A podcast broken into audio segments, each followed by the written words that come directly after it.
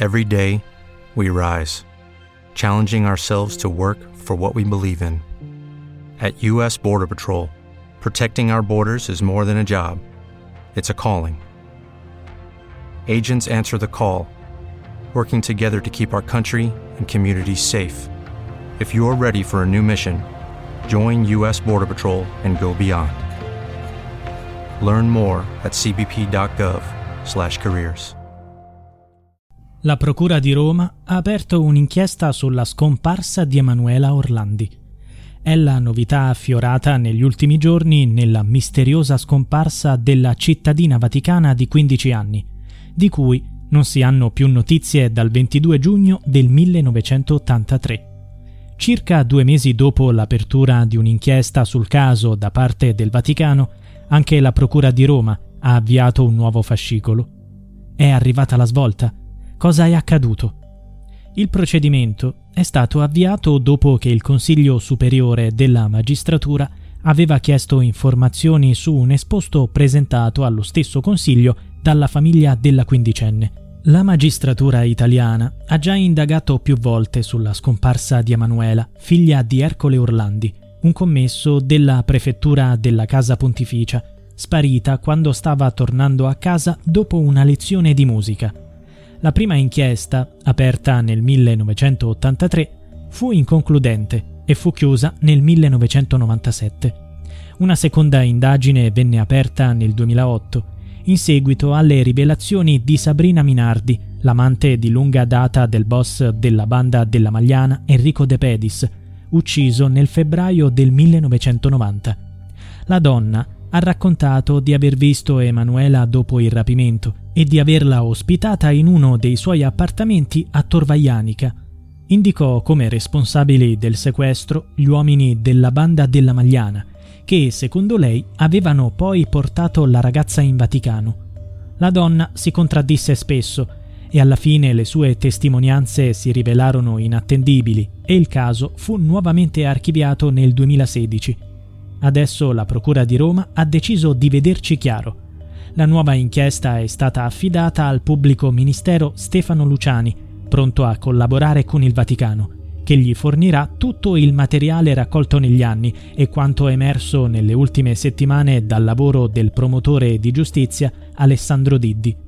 Ci sono molte piste da seguire e coinvolgono anche l'omicidio del 1984 e mai risolto di una ragazzina di 17 anni, Caterina Skerl, la prima pista da seguire è la questione della pedofilia, che ha sempre ruotato intorno alla scomparsa di Emanuela e di Mirella Gregori, 15 anni, scomparsa da Roma 40 giorni prima della cittadina vaticana.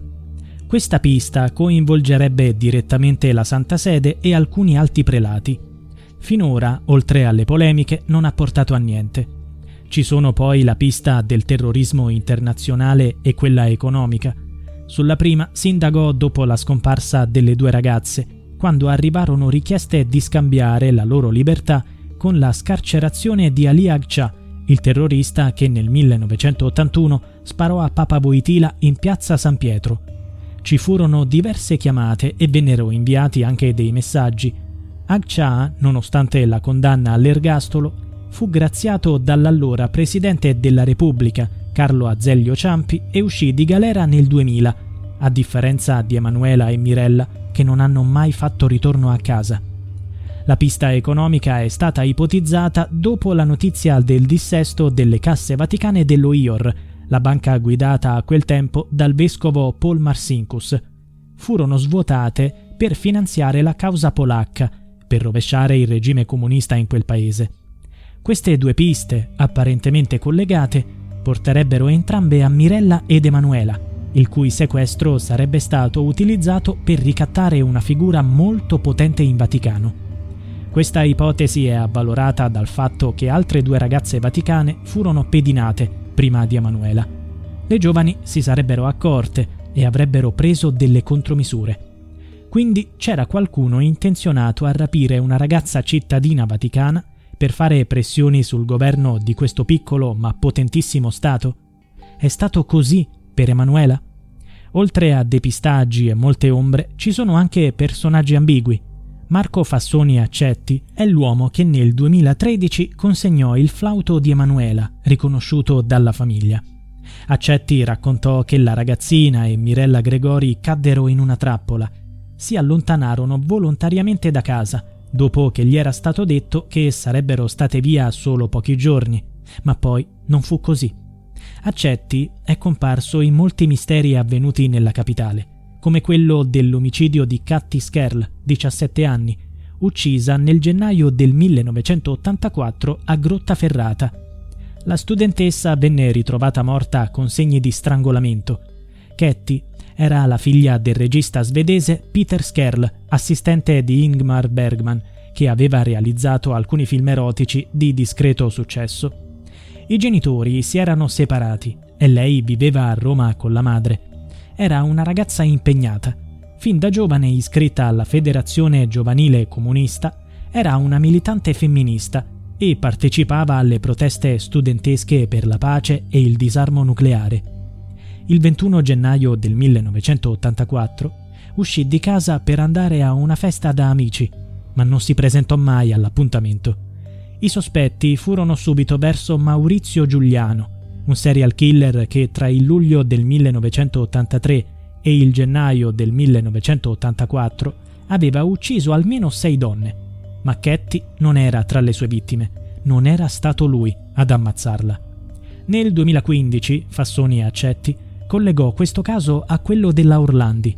Disse agli investigatori che la tomba di Ketty Skerl era stata violata e il suo corpo rubato dal cimitero del Verano. Secondo la procura era un testimone inaffidabile e non vennero mai fatte verifiche al cimitero. Nel luglio del 2022 c'è stato un controllo che ha portato a una scioccante scoperta. La tomba di Ketty era vuota. Il loculo è stato sequestrato ed è stata aperta un'indagine. Per accetti, il furto è avvenuto nel 2005. Un gruppo di finti operai sarebbe andata al Verano e avrebbe portato via la bara perché. Il motivo sarebbe stato quello di distruggere ogni prova sull'omicidio della studentessa, di cui non si sarebbe dovuto sapere nulla, così come per le scomparse di Emanuela Orlandi e Mirella Gregori, sparite negli stessi giorni, un anno prima dell'omicidio di Ketty. L'uomo ha raccontato agli investigatori che la Skerl fu ammazzata per vendetta della fazione dei laici ed ecclesiastici a noi opposta per indurci a interrompere le pressioni e i ricatti contro Boitila e il presidente dell'OIOR Marsinkus. Nessuno ha mai creduto a questa versione dei fatti, ma adesso ci si chiede se le tre vicende siano collegate. È già accaduto un altro strano episodio che li aveva uniti.